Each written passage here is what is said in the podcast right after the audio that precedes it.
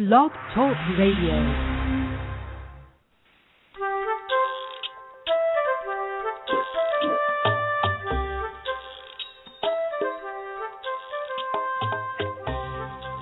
Hi there. Welcome to Teach Me to Talk the podcast. I'm Laura Mize, pediatric speech language pathologist from teachmetotalk.com and myei2.com, and I'm so happy to be back in the land of the living today.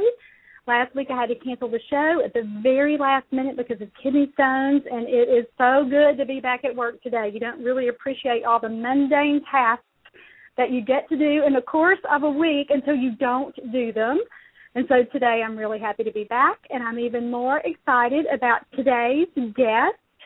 For the show with us, we have Dr. Cynthia Cress, who is a speech language pathologist from University of Nebraska Lincoln. Hi, Dr. Cress. How are you? Doing just fine. Thank you, Laura. I'm so excited that you accepted my um, invitation to be on the show. I first heard Dr. Cress and her work when I was at ASHA last year in Atlanta, and she did a wonderful presentation on an upcoming assessment tool that will be available. What year will that? That it takes a while to get a tool published, doesn't it? It does take a while. We're still developing this tool, and we're going to be norming it starting this fall, and it will probably be another two or three years of norming and another year of production. So it's in process, but um, Wow. should be a good tool for early communication uh, assessment for kids under a year old. And I think that is such a great tool for all of us to be able to access. And I loved your presentation about that information, and we'll be talking about that tool. But more importantly, the milestones that you'll be assessing using that tool, and then I hope that we can get to a practical application um, segment because I think that's where most of our listeners um, will find um, more help than anything else they would hear on the show today is how to take those those milestones or those early skills and then how to really target those in therapy sessions. And most of the time, I work with children in that birth to three um, age range. I don't always see children under one chronologically, but I see lots of kids in that developmental range that you just spoke Absolutely. about. Yeah, and so the the assessment will be applicable for those kinds of children as well, right? Absolutely, yes. And I'm um, that's also my service delivery area, both in terms of children in that age range and adults in that age range, working on strategies to help children become more intentional with their communication, to become more symbolic with their communication. And that's part of what drove me to want to develop this assessment because there aren't good ways of getting a sense of what a child can do that we can build on, rather than all those assessments that look what a child can't do and that doesn't help us much. Exactly. like, what what can we work with for therapy? And that's what I liked so much about your presentation. And you talked about really looking again at their strengths versus Yep. their weaknesses and how to work in some of those additional things, even if they're not doing it. And again, I think it's a different light uh, or a different direction to use when we're looking at assessment versus what we typically do. And and again, this developmental range is so hard for Mhm. those of us even who specialize in these um, early developmental ages to really get a handle on. So I'm so excited about this tool. But let's start out since we have a nice mix um, of our audience for this podcast between parents and therapists, and even therapists who aren't necessarily speech language pathologists. So let's define pre intentional communicators. And uh, Dr. Cress, if you could just speak to that a little bit Sure. and, and give us a working definition of that. You bet. Let's start with what intentional communication is, because That there's a very good assessment out there called the CSBS, Communication and Symbolic Behavior Scales, and that's sold by Brookes Publishing. And that's as soon as kids can do intentional communication, a very good assessment of their skills. What intentional communication is, you hold a toy out in front of a child, and they look at you and hold their hand out to you and go, eh, eh. They aren't yet telling you in words, but they are communicating directly and deliberately to you to say, I want you to give me that thing. And I know that you're a tool to get me to uh, receive that thing. And children typically around eight or nine months will be um, starting to develop those kinds of skills. And in fact, CSBS starts at about nine months and up. Mm-hmm. You can see kids anywhere from nine months to a year still working on that skill. But usually by Right. about a year, children can reach out their hand and go, eh. And so when Right. children don't do that, you'll hold a toy out and they'll reach for the toy. Or you'll hold your hands out saying, Do you want up? And they'll reach for your hands, but they won't really connect it to you yet. And so Right. it's those earlier skills where I know how to look at the thing I want, or I know how to respond to my world, but I'm not yet very good at starting my own behavior to get this new thing to happen. So that's what this Right. new assessment is. It's meant to be the early version of the CSBS so that we can get a much broader picture of the kinds of communication skills that children have when they don't yet have that uh uh. And as parents, as a parent myself, you don't really get a sense of what else there is to learn because kids move through that stage so fast. We forget Right. about all the skills they learn with looking at people and paying attention to things and looking back and forth between you and the toy and sticking with a task. These are all kinds of things that this assessment measures that we're not used to paying attention to as parents or as therapists because they just happen so fast we, we don't even process them until the child can intentionally communicate. Exactly. this and I think Go, go ahead. I'm sorry. Go ahead. No, you go ahead. Uh, this new assessment is called the ISCBS, the Infant Social and Communication Behavior Scale. And it looks not just at communication, which is how do I know what this child wants or doesn't want, but a whole bunch of other skills around communication, like paying attention, like showing emotion, like what we call mastery. How much will this child stick with a task? How much can we challenge them versus how much are they liable to kind of give up and move on if things don't happen right? Um, Right. Ways of using their voice even long before they know speech. Ways Right. of acting on literate information, books and songs and nursery rhymes long before they know what a book is for other than to eat it. So um,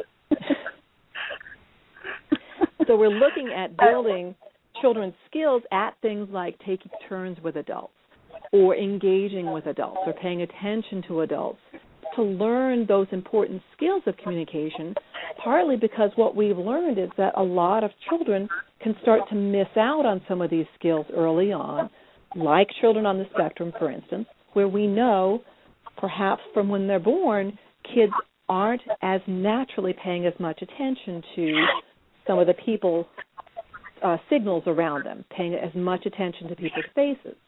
And so the more Right. we could detect that happening in the early years, the more we can start to work with that child at helping them pay attention to different parts of their environment and make better use of those social signals in their very early years. Yeah, and I think these things are so easy for parents to miss because they're busy, they're living their lives, and then all of a sudden they realize, well, we haven't heard many words yet, Mhm. that they haven't really considered all of those foundational little skills that have to come first. And so I think this is even a great way uh, for a therapist to know what else to talk to parents about. And really, we measure these things sometimes so informally, but it's so nice that now we'll have a way to really quantify these things and, and really, again, um, so that we can not only work on these things in therapy, but also share information with parents. Because again, parents miss this piece a lot. Do you see that in your practice where where parents aren't aren't really aware? Oh, absolutely. In fact, some of the early research that we did about this tool, we had done um, had participants in our study that were themselves speech language pathologists or other kinds of early educators and very very aware about this process. And yet when we would ask them to reflect on their child's communication we found that even we as professionals are missing some of these early signals like the ways that children show that they notice something interesting in their world and want to share it with you, but they haven't yet pointed at it to share it with you. Most right. of us so are missing this kind of signal. Right. So give us some examples of other ways that a child beyond pointing should be because pointing a lot of times with kids that we get in early intervention, that's a skill that they do not have yet. And chronologically that child may be 24 months, 28 months, 32 months. That skill hasn't emerged yet. We aren't seeing very many gestures, but what are some other things that that parents could be looking for that would indicate that a child is um, becoming more and more aware of his environment and again building up to that communicative um, piece? Well, a couple of things in response to that. One is that um, each child has their own package of ways that they indicate these skills. And so, a tool that I recommend all the time for early communicators, all the way up to verbal communicators, is called a communication signal inventory. Some people will call mm-hmm. these gesture dictionaries. And I don't mm-hmm. call them gesture dictionaries because that sounds like it's gestures and up. I mean, any right. way that we can tell what it is that a child is doing that is meaningful to us in some way. Like they make that face and we can tell they're bored. Well, what does that right. face look like? Does that face always mean bored? So, one way that a child might show interest in something is to stare at it intently. Well, we sort of in the back of our mind know we can keep playing with this toy, but we forget to give this child feedback to say, I know you're interested by this signal. So I coach right. parents a lot of the times when they notice these, first of all, to create this kind of inventory for a child who's still working on being aware of these signals, to make pages of these communication signals so that everybody in that child's environment can recognize these symbols and plan a way to respond to them. So that's what this communication signal inventory is for. And then as you notice this, so let's say the child leans forward and stares intently at something, and that could mean they're interested, that they like it, that they're kind of trying to share it with you, but they don't exactly know how. So what right. you do, the child's staring at this toy, you reach up and you touch their face and say, "I I see, wow," and you label it in some way. But you more more than anything, you tell them what signal it was that they produced, and then you do mm-hmm. more of whatever it is they're talking about, or you show it, or you help them point towards it, or you help them look back at you as another way of being a little bit more deliberate about sharing this event with you. So maybe you move the toy up towards your face and help them connect between the toy and your face. And you go, yeah, wow. And you help them be just a little bit more deliberate, a little bit more communicative in the way they're producing that signal. Exactly. Those are great ideas. I love sharing those with parents. One thing that I do is put my face um, even if I'm not bringing the toy to my face, I try to put my body right there beside it so that I'm still in their line of vision. And again, giving them a reason to include me in that visual path or right. in what they're looking at too, because a lot of times our, our little guys do get so hyper focused on objects rather than people right. when we're playing. And so we do have to interject ourselves in that so that a child is more apt to um, start to develop that uh, joint right. attention piece and shifting back and forth um, between an object that we're talking about and sharing. And I've also found that some of our children may not want to look at us. And so we right. may need to have other ways that they can share this event with us if our face is a little bit overstimulating, and that can be the case for some kids. So I'll put my right. hand out in in in between them and the toy so that they will look at my hand and then look at the toy, or touch my hand and then touch the toy. And that's a way for me to be involved in that event without them necessarily having to look up at me, either because of physical head control or because my face is kind of overstimulating and it's it's you know a processing issue. So yeah, I exactly. still want to be part of and like you say, insert myself into that interaction in some way so that the child learns to include me or learns that I'm relevant and part of that experience as well is to set up situations in which I am a relevant part of this interaction.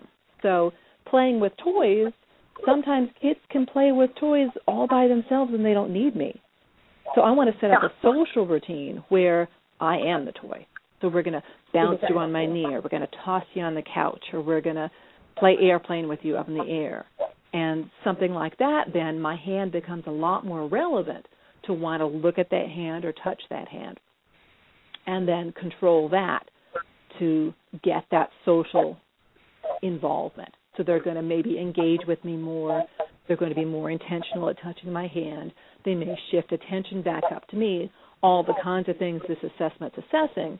And they might stick with it longer because they know they're playing with a toy, that is me, that's pretty right. responsive to them and pretty um, easy to control.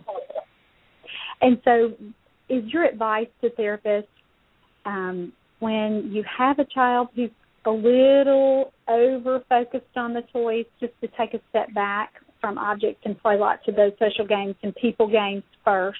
That's that's what I recommend. I hope you're going to say the same thing. No, I I would because um, if you have a child who's focused on the toys, we as speech language pathologists are talking about communication.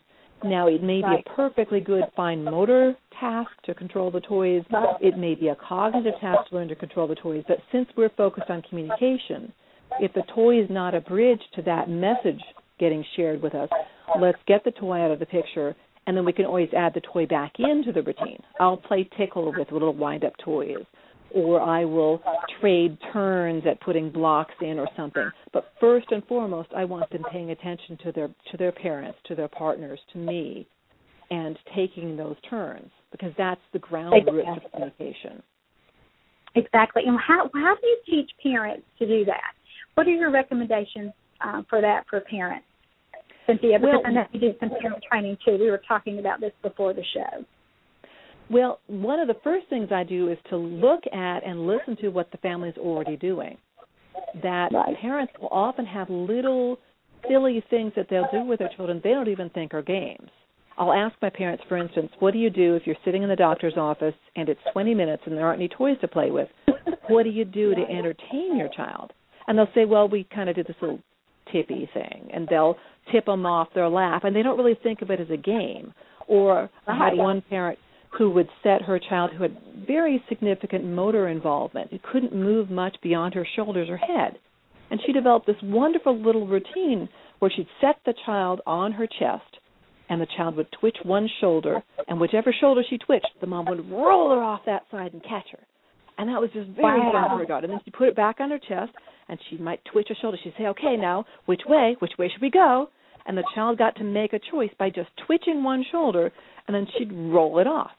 I would never have thought of this routine if I hadn't taken the time to do this communication signal inventory and to watch them and say, "Ooh, she's taking her own turn. She's yeah, controlling the And it's a game I never would have thought of, but it took maximum advantage of this child's unique abilities.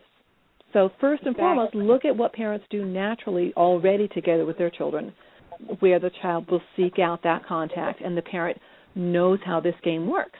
And then all you do is maybe add a little pause so the child has a yeah. chance to take a turn, like tickling.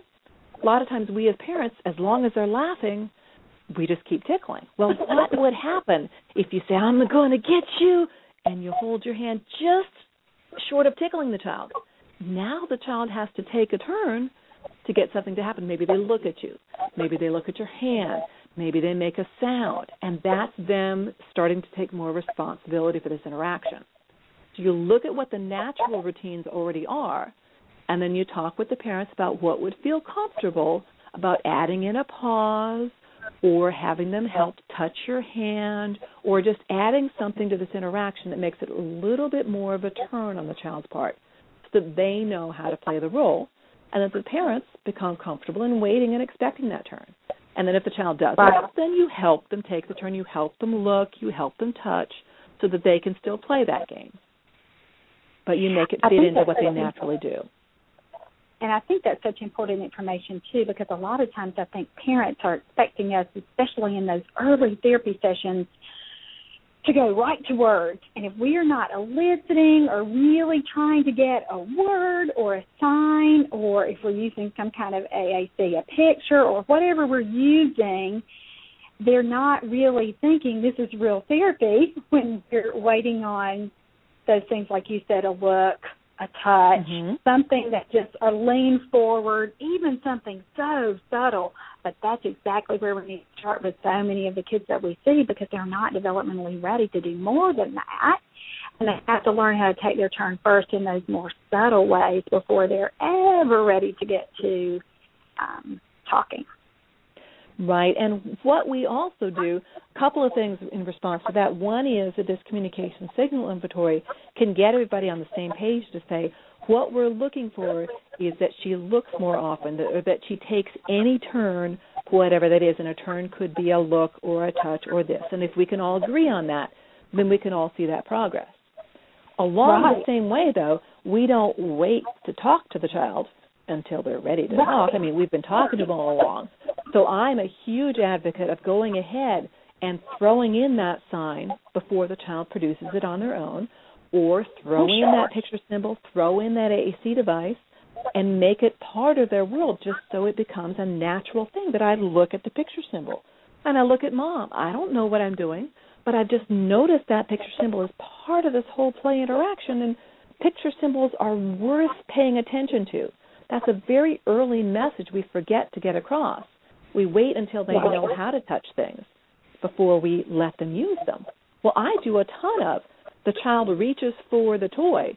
I slip the picture symbol in between the child's reach and the toy so that they touch that picture symbol. They don't know what they're touching, but they learn this paper thing. I've touched it and it gets me a result. It's interesting. It's worth paying attention to. I do all the work, but I'm starting to teach them that these picture symbols matter early on, right. long before they get them. In the same way, every child, when we talk to them, learns that words matter long before they know exactly what those words mean. Same thing with AAC devices. They were reaching for the toy. I slipped that Big Mac right in between them and the toy.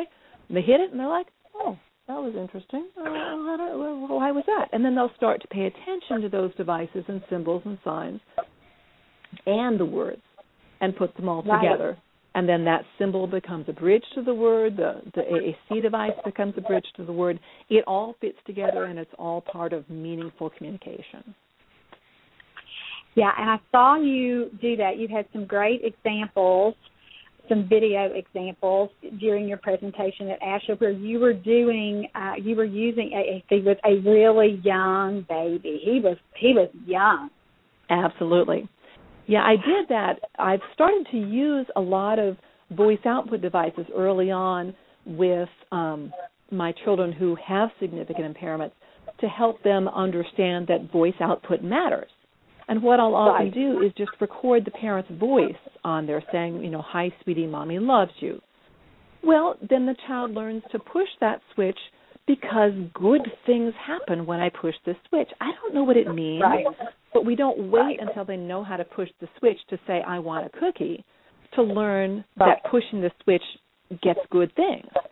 And we always right. seem to have this idea that we have to wait for AAC, and you obviously haven't advocated for that, or that we have to wait for picture symbols. But I have included voice output devices in this assessment that I'm developing for kids two to twelve months. And I've, like you say, at this presentation, I showed an example of a two-month-old baby, and I had his mom. He'd never even played with toys. He didn't have the motor wow. control to play with any toys or rattles or anything. But I put his mom's voice on his the, back. Yeah, I'm on sorry. His, on a blanket. He, was on his yeah, back, on it, lying there, just kind of vaguely moving his arms and legs, not even intentionally, as far as I knew. We put his mom's voice on a voice output device, little switch, and I held it underneath his hand, helped him push it a couple times, and after just one or two times, he started stiffen up, and he he'd wham his hand down, and he'd wham his hand down, and he'd wham his hand down. Well, you know that's you know clearly he wants to make that happen. That's intentional up to a point. Then we moved it to his feet, and as soon as he figured out that his feet made it go, he'd kick his feet and kick his feet. He was really motivated. And he'd put it by his head. And he just turned his head to make it go. He would change what it was he did to to get to hear his mother's voice in ways that he's not officially going to have cause effect skills in the official assessment until four or five months from there. But yet he was willing to work to get that voice output switch to go because right. he was learning that he was making an impact on his world and he got something he really valued for it. that that parent's well, voice. So we can make these switches and devices simpler for kids and make them more socially relevant as a way towards working towards using these devices and symbols and spoken words to mean something right. to people.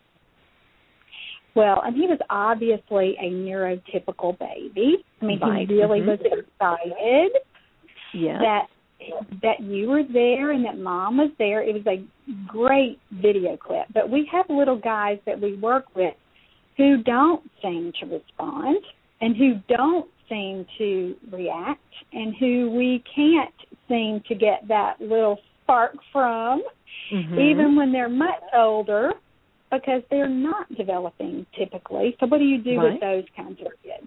Well, I have I don't know if I showed in that same session, but I part of the kind of child that intrigued me to, enough to want to do this kind of assessment was a little gal that I've worked with here in town. Actually, several children, but one in particular that I show at conferences who had significant impairments. Motorically, she had cortical visual issues. She was not very interpretable. You would watch her behaviors and you couldn't even tell what she did and didn't like. And I'll often show in yeah, conferences a, a tape of her, and you can't tell what she likes. She's touching a pillow and not. She's got writhing behaviors. You can't tell what she's liking. And then I pulled out this Big Mac with her mother's voice on it, and all of a sudden, you could tell that she liked this. She would act on this toy, and she would act on this toy. So that's right. one thing that this having something that's socially relevant for me, the more I am a limited communicator and a not neurally typical child, um, the, the more it's socially and personally relevant for me, the more likely I am to respond. So we'll see right. kids who don't respond well to objects, let's say. So let's get back to those social routines, some of those physical routines. I'll even mm-hmm. see kids in preschools where they're being expected to color or work with manipulables, and those don't motivate everybody. So let's do something kinesthetic. Let's roll up and down the hall, or let's get a blanket and swing, or let's do something social with the other children and um you know give things back and forth or um uh, swing or go outside and and and put our hands in things that are interesting something else that's a little bit more kinesthetic a little bit more uh vestibular sort of getting some swing swinging things right. going a lot more social saying hi to my friends mm-hmm. around the room might be much more interesting and much more likely to get me um, motivated than working with my math manipulables, something like that.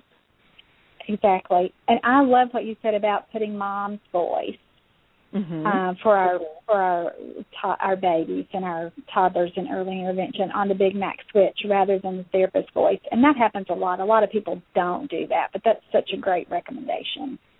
Right, and it's just at that point, it's, it's just something I like to hear yes, this child right. isn't pushing the switch because they know what effect it's going to have on their world yet, but it's right. a, good step along the way towards understanding how this device is going to get used in my world. Right.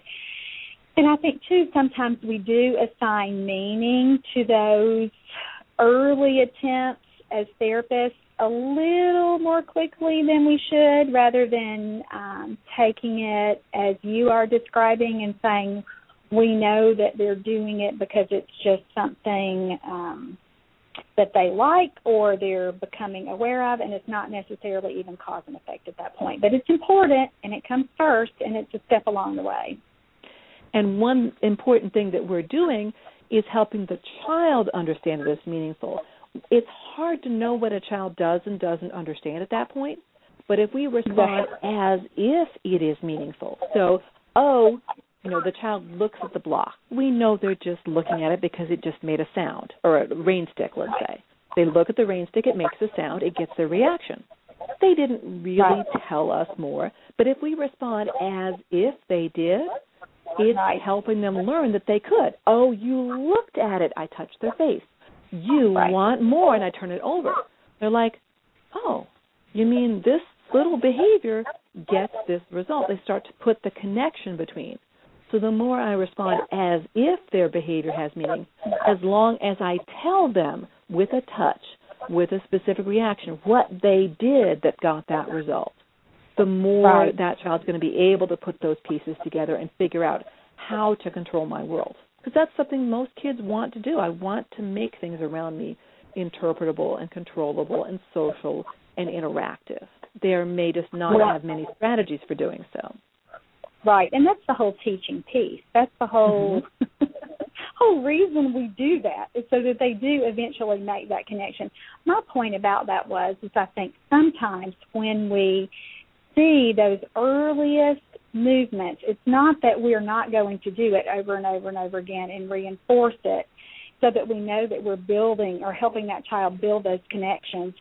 But it's that then we move ahead to that next step a little exactly. more, a little faster than we should. Right, and we, and we expect that child to be symbolic right. when they're still working out how do I control my world. Exactly. We can still throw those symbols in as input, but not now expect them to look at a picture array and make a choice when that's right. not where their skills are right now. Exactly.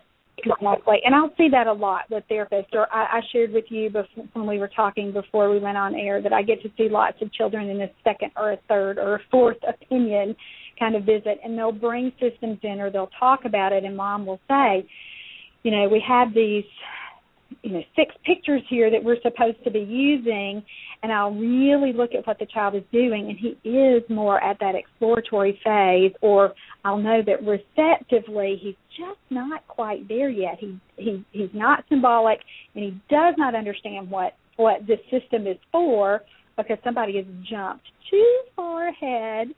Right. uh, and again, excuse me, not not I'm sure that it with the best of intentions and that I need to give this child a way to communicate but they're not really, really, really looking at, at meeting a child where developmentally and then slowly working up from there. Right. And one thing I tend to say both to my students and to families who have faced exactly that situation where they're being presented with an array of symbols and there there what what the the mantra that I have my students remember is one hard thing at a time. If intentionally conveying a message is a hard thing, that's one thing if choosing between multiple things is a hard thing, there's a second hard thing. If knowing what this picture means is a hard thing, that's a third thing. Looking at this arbitrary thing and connecting it to your behavior, there's another hard thing. We sometimes right. add in too many hard things at once. But each one of those can be a good hard thing all by itself. So just learning that picture symbols are important, slip it in there. Just learning to turn to something to get a communication effect, fine so you can take that picture array and break apart all those pieces of hard things and work on each one of them. And that's still going to work you towards that picture array being meaningful. But let's pull out the hard things and work on them one each at a time and make them meaningful. Yeah, I think that's great advice. Great, great, great advice. Okay, so let's get back to kind of talking about the test. I'm, okay. I'm scatterbrained as usual today. Any longtime listener of the show would say that. She's kind of all over the place, but by the end it makes sense. Let's talk about the other or the specific kinds of things that you are assessing when you are using um, your upcoming tool. You betcha. The tool is called the ISCBS, and just like the CSBS that is commercially available, it'll be sold through Brookes when we get it done and it's intended to be um, a, an assessment of communication for kids between 2 and 12 months to detect communication risk. It's premature to be saying this is going to be diagnostic yet of children at those ages, but to be able to look and say these skills are not typical yet of what we would expect, this will be a normed as well as a standardized test that we can then give to any children for whom we do or don't know that there are risk factors involved and uh, be able to compare that to norms. So that's one purpose of this to detect communication risk before 12 months. Another use, though, is to give it to children who are still in the skill range to see how can we characterize the various domains of skills that they have, even though we know they're behind their risk or behind their uh, age expectations.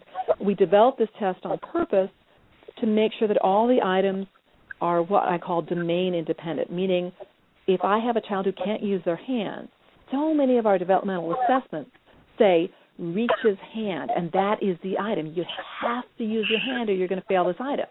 We made sure that if we're looking at attention, we don't say looks to the parent. We say attends to. Maybe I don't have vision, but I can show that I'm paying attention. Maybe I can't reach for something, but I can act on it in some way. So we made sure that it's as po- as much as possible that these items could be filled regardless of the physical or sensory skills that a child might have or not have at any given point. So the kinds of things that this assessment looks at um, are early vocal skills, early ways of showing that I can communicate, affect, how well I show my emotion, attention, how well I shift in, uh, gaze and pay attention to things in my environment, engagement with people, anticipation. Do I know how to expect things are going to happen?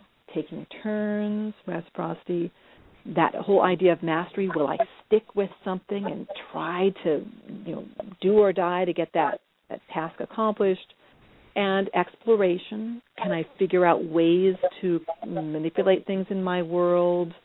Um, like I say, a little bit of some emergent literacy. How much am I engaged with written and predictable information in my world? A little bit about receptive language, and a little bit about some imitation and um, standard probes like you know, screening kids' uh, tracking and, and hearing and things like that. Right. So this is intended both to look at communication risk to know kids under 12 months that we need to get some more help for, to to track uh, to, to identify skills in children who we know to be at risk, and then three, to be able to track progress in these skills. Because so often we're waiting, we're put on our IFSP or on our IEP for a child even, that they'll mm-hmm. become intentional, that they'll intentionally reach for toys. Well, for some kids that may be all year and or longer. Exactly. we need some other steps along the way to be showing progress. So can we show I them shifting the, shifting their attention I just think that's a value. Yeah, I think that's going to be huge for therapists in early intervention. And again, not to do it, and we all look at these things informally, or we hope we do. Yes, when we're exactly. looking at children who are in that developmental range, but we really do need a black and white sheet of paper mm-hmm. with uh, these skills specifically enumerated so that we um, can know what we're assessing, know how to talk to parents about it, and then, like you say, to more importantly, track that progress as we're uh, having a child in therapy. So I, I love the communication risk piece of this assessment, but for me as a therapist, those second and third uses that you talked about with um, looking at children who we know are already at risk or already identified, I think this is, is just a huge um, area of possibility for us as clinicians. Well, I appreciate that. That's actually what drove me to want to develop this assessment. The communication risk piece is the one that's going to get broader use potentially, but my heart is still goes out to those kids where we know we're working hard on this stage of development. And I, I give workshops all over the country for trying to help people see how else we can set up a multitude of goals at these very ah. earliest stages because it's so hard to see anything other than that intentional communication or that symbolic communication as one goal all by itself.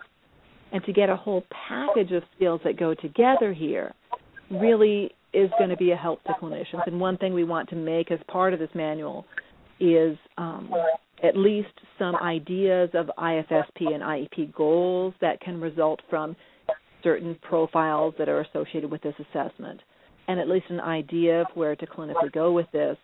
You know, down the road, Yeah. years from now, once the assessment's out, I want to do a clinical manual attached to it, just because um, it's an excuse to pull together a lot of these clinical techniques that I've worked up over the years, and make Well, those and I'm accessible to parents and clinicians.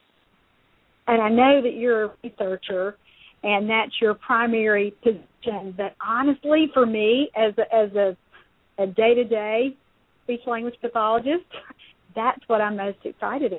Is hearing you say that with your compilation of those tricks that you're using uh, to really work toward those milestones and work toward those goals. And I think you're, I think assisting um, goals for therapists will be great too, because sometimes I do see things written on IFSPs and IEPs that are too general, and I think, gosh, there is no way we're going to get here from from the child I'm looking at right now to what you have listed on that piece of paper. I'm, you know, I think that's more a long term goal than and something then everyone that gets frustrated. And the parents right. get and frustrated because this same goal's been on there for three years, and then we don't see the genuine progress the child is making because we're right. not seeing how to set our goals in those small steps that are actually achievable. Exactly. Exactly. So yes, as a researcher, I I love the research and the finding out, but I like to be a researcher who can do the research into practice, saying, okay, what difference does this make? Exactly. Exactly. So I'm I'm most excited about that. Okay. So I liked during your presentation at ASHA where you talked about with assessment with children all the wonderful things that we can use, all of our tools, our toys that we can use to elicit these kinds of behaviors when we are assessing a child. So we talk a little bit about that, how you would get um, what you would do to get a good look at what a child sure. can do? Some of the things. So use? even before you have, you know, my new assessment, um, if you think, let me go back to the CSBS a second and say how easy some of those toys are. They're real things. The CSBS, the one that looks at intentional communication, uses bubbles and wind up toys and Cheerios in a jar and dolls. And um, those are things every early interventionist has in your closet. You you simply exactly. use those all the time. You know, parents will have these at home, so they're familiar. You look at this assessment, and it looks like real life and then you there's an easy bridge from what's happening on this assessment to what you could be doing in real life. So that's an easy bridge. Same thing occurs with this assessment. So we looked at um, there are four um, probes that we have in this assessment that just look at parent play. We ask the parents to say, well, what little physical games do you do with your baby, like bouncing, like swinging, like you know, throw, you know, for older babies throwing them on the couch or whatever they have. So we we look at the parents playing their normal little games. We have them play tickle, and then we pause, and then we do the tickle. We have them sing a little song, and then pause in the song. We have them look at a book together. Those are things that parents are liable to be naturally doing with their kids. Maybe they forget about the book this young with babies, but it's it's fascinating to watch how babies are still engaged in, particularly these crinkle books or the texture books and things that are early on. Let's get books to be part of the world of our kids who are still early communicators. So those are things you'll have on hand. Then we made sure in our assessments we didn't just have like blocks. For babies, even though we have blocks as part of the assessment, they're the the jingly blocks or the the ones that have texture to them or the something inside of them. So it's interesting to young babies. We have some toys that vibrate. And again, we went to, you know, Walmart and other kinds of standard places to get these toys. We didn't want specialized things. Or um, things like rain sticks that have a lot of movement and action to them. Or things mm-hmm. that have lights and sounds, just your average lights and sounds toy out there. Um, some other things that we use, like ball. We actually introduced baby dolls to these very young infants, not because we expect them to play with the dolls, but we we showed them some pretend play and we gave them the bottle and it's amazing. The same little boy that you saw who was hitting that uh, voice output switch in the video that I saw that was two months old. We pulled out the baby doll first thing, he looked at that baby doll and he laughed. He thought that was wow. the funniest thing in the world, and he was the youngest of several boys. So it's not like he had a lot of experience with dolls, but he thought that doll was the most just wonderful thing he'd ever seen. We're not used to introducing these kinds of toys to young babies. But if you right. help the child hold on to some of these things and you help them control it, kids want to use their muscles. And I saw a, right. when I was a first a parent, I saw a wonderful um phrase in a some sort of a parent, you know, tips book from Johnson and Johnson or something that says babies learn by doing. It's like, ah, yeah. as a therapist that clicked. Babies don't learn by watching. Babies don't right. learn by being done for. Babies learn by doing. So you oh. get toys where they can do something. Even our two months olds, We put this little vibrating pillow on their lap. We turn it on and we turn it off, and we wait to see if they'll touch the pillow. Yes, they can't turn it on themselves, but will they interact with this toy? We've got a little vibrating Cookie Monster. Will they touch Cookie Monster's eyes because he's interesting? So then that's their way of engaging and getting more. So it's again, you as an early interventionist, I'm sure, and your listeners as parents have things that your kids enjoy. The only thing that makes it different for this assessment is that we present it and we give a pause for the child to take a turn. What will they do when it's their turn? We know already they won't do the uh uh uh because they're still working on it. But what will they do when we pause to give them a possibility of a turn? Then we watch that and we see how systematic that is, and we help to build that child towards being a little bit more deliberate. So, array of things that have texture, things that vibrate, things that have lights and sounds, things that are social, things that are interactive. We we throw a little ball back and forth. I have one of those little um balls that have holes in it. It's just real lightweight. You get those at the you know the brainy kids store or whatever things. And it's just got the it's real light plastic. It's got holes in it. And it's real easy to hold on to. You can just hook a little finger onto it, even if I've got physical impairments. I can hang on to that ball and then notice that you're going to take it back and we're going to play games back and forth and it'll be fun. So yeah. standard kinds of toys, it just you change up a little bit how you play with them. And then when you play with the toy, you give them a great big social response so that there's a reason to look back from the toy to you. Plenty of our right. babies, I could care less about the toy. I want to get a reaction from you. So they'll touch the toy and they'll look up at us like, yeah, are you going to react? That's what we'd love to see from more of our kids. So exactly. they touch the toy and then we get down in their face and we give them a big social response.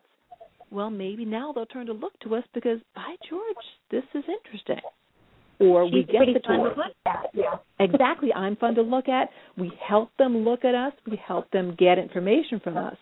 And whenever they do look at us, they get something meaningful. They get more tickle. They get more balls. They get more of what it is they're wanting.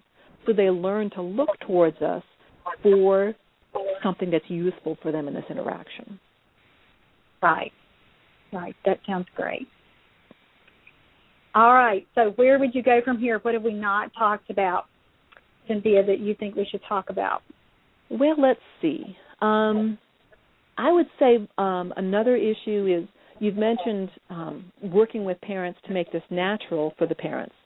I would say getting the team together and making sure the team is on board too. I love working as part of an early intervention team where we've got the mm-hmm. OT and the early intervention educator and the parent and maybe the vision specialist and the speech therapist all working together. When you're working with these very early communicators, these skills overlap so much. We right. could all be working on the same sets of skills with just a little bit different perspective. So maybe the OT is working more toward on reaching and some range of motion skills towards that ball. And I'm wanting to work on the child taking a turn. We can do this together. The, chi- the yeah. so the therapist holds it a little bit out of reach. The OT holds it a little bit out of reach because they want them to reach. Well, I want them to communicate. We have the same goals. We're working on the right. same skills. It doesn't have to be extra time. This is also a benefit for the parents because you just don't have that much energy to work on these skills. You, you don't have the time. This is this is a child who needs a lot of care and attention.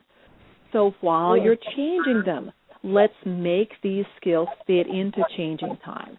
Let's make these skills fit into um, natural activities that you do, getting them out of their high high chair or helping them arrange themselves on the floor.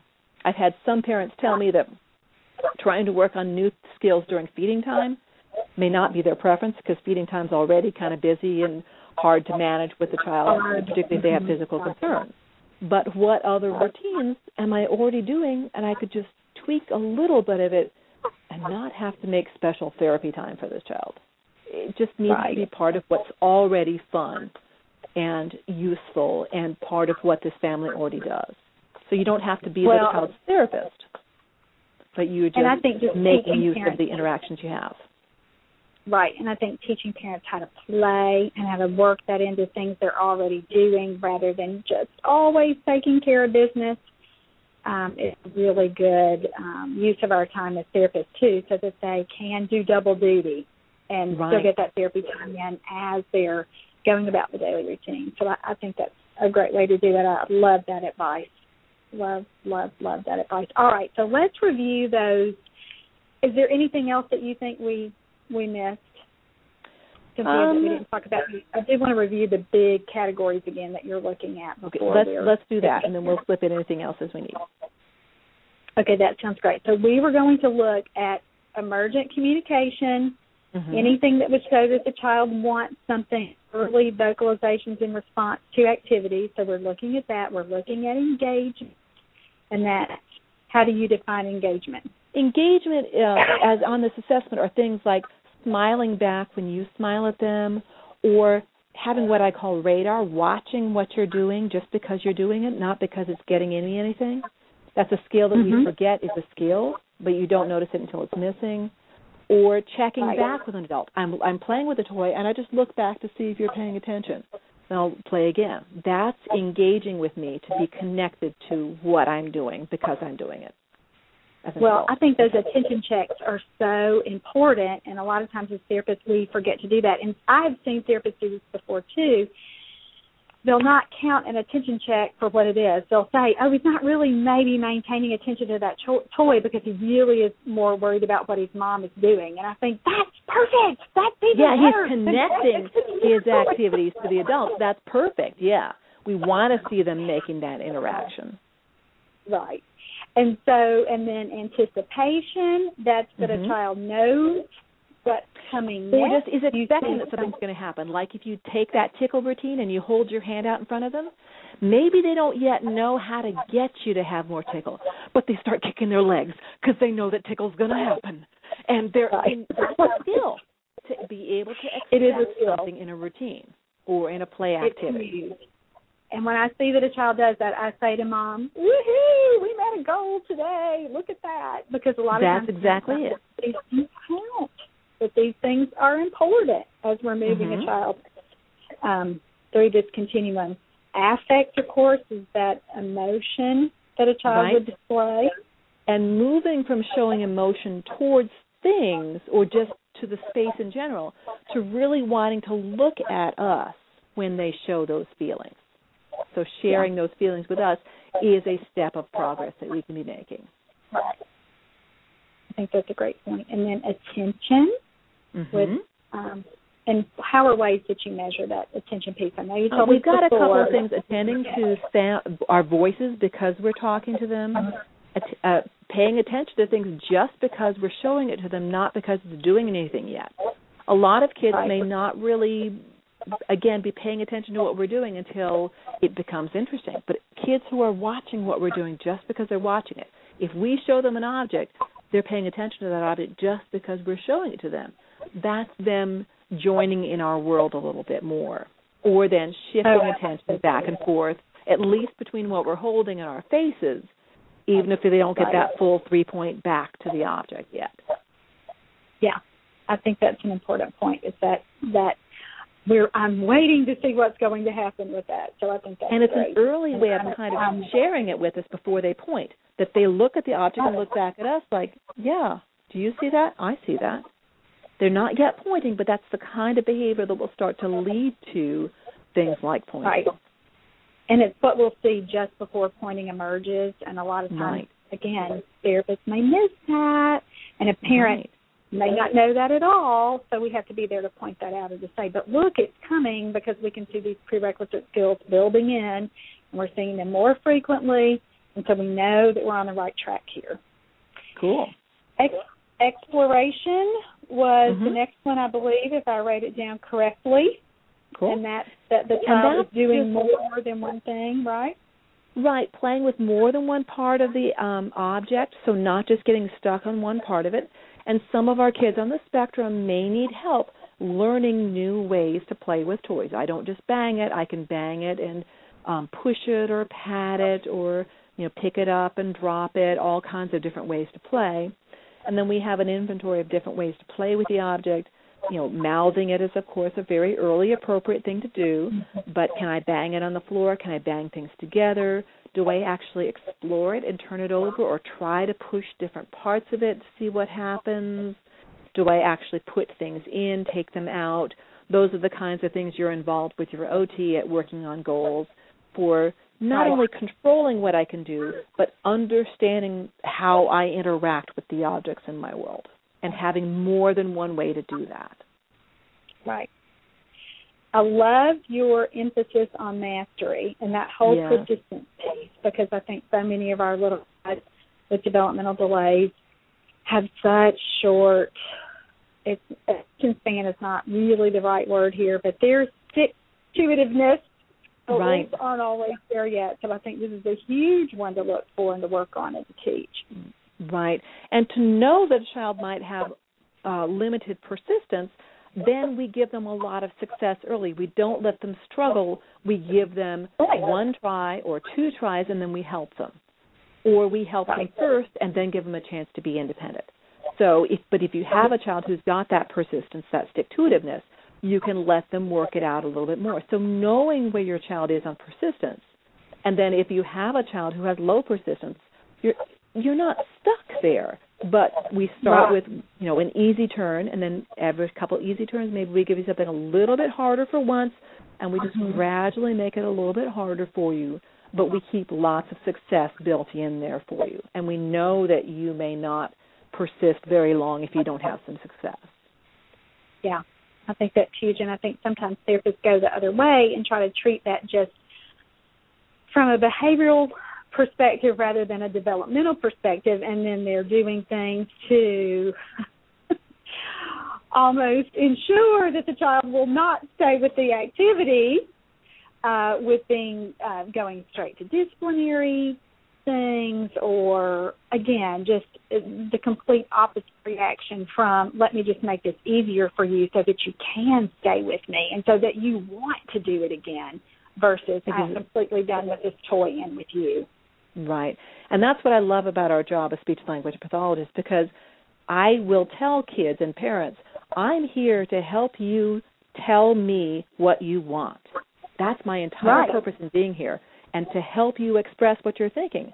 And so I'm here to listen to you. I'm not here to make you do something. If you're not motivated, then we need to change the task or we need to change Exactly. the parameters of the task or we need to change the activity because it's about you communicating your message to me. And so me being able to listen to what that is and changing the parameters of how this is going to work so that you can indeed get your message across to me. And I think we have to honor children's no's and honor their ways of communicating. I don't want to do this anymore. Exactly. In fact, with the like adults that I work with, a lot of the adults who are early communicators that I work with, that is what I tell my students. The very first thing is you have to honor their no, or they're not going to trust you for any of these other messages because they have not been listened to for a very long period of time. When you get to be an adult and you're an early communicator, you have to honor those no's first before I'm going to be willing to persist on any of the yeses that I might want to convey. So that Yeah, starts early on. huge. Yeah, I think that's huge. I think huge. All right, what did I miss with that? Were there anything else? Any? Uh, let's see. Reciprocity was taking turns, and that's again as part of a routine where you're taking those turns. And then obviously the early speech and the um, Mhm. the emergent literacy is again just I'll have parents say, "Where's the ball in the book?" And we know the child doesn't know, but will they actually follow the parent's finger? Will they know that the parent's talking to them? Will they share looking back and forth between the book and the parent? Just things that are starting to build towards not only book skills but picture symbol skills or other ways of being symbolic in their world. So we Exactly. you know literacy starts at birth in the same sense communication starts at birth. You just have to change how you think about what literacy is. Exactly. I, I so agree. And then, did you mention receptive language? And then receptive language will, you know, say, um, I'm going to tickle your nose, and then we tickle your nose. Well, they don't know what their nose is, but that's one of the early things that kids do under understand based on those routines. So, do they? I'm going to tickle your feet. Well, do they kick their feet, kind of anticipating it? They're starting to kind of maybe get that. They've. Uh, I, I just read some research recently that said by six months, kids can kind of figure out their body parts in situations exactly like that. So, you know, we're building those receptive language skills on the way up again towards the bigger picture of being symbolic. Exactly. And you have to see it as an almost understands before fully understands. And I I tell sure. parents all the time, he's on hey, we're working on it. This is what but we're teaching make, here. He doesn't have to do it today. Yeah. That let's make use of it. Whatever we've got, let's make use of it right now. You bet. Exactly. Exactly. Well, we are at the end of another lightning fast hour. Thank you so much, uh, Dr. Cress, for being with us and talking about this upcoming tool. I've already said five or six times now how excited I am about it. I think it's just going to be great for, again, the identification of young, young babies who are at risk, but more importantly for those other therapeutic things that we talked about. And again, I'm just so excited and that you shared that information with us and can't wait to get my hands on that when it's you bet. I'll be I'll be letting you know. All right. Thanks so much. That's well, all for today. Okay, take care now. Okay. You too. Bye bye. Bye bye.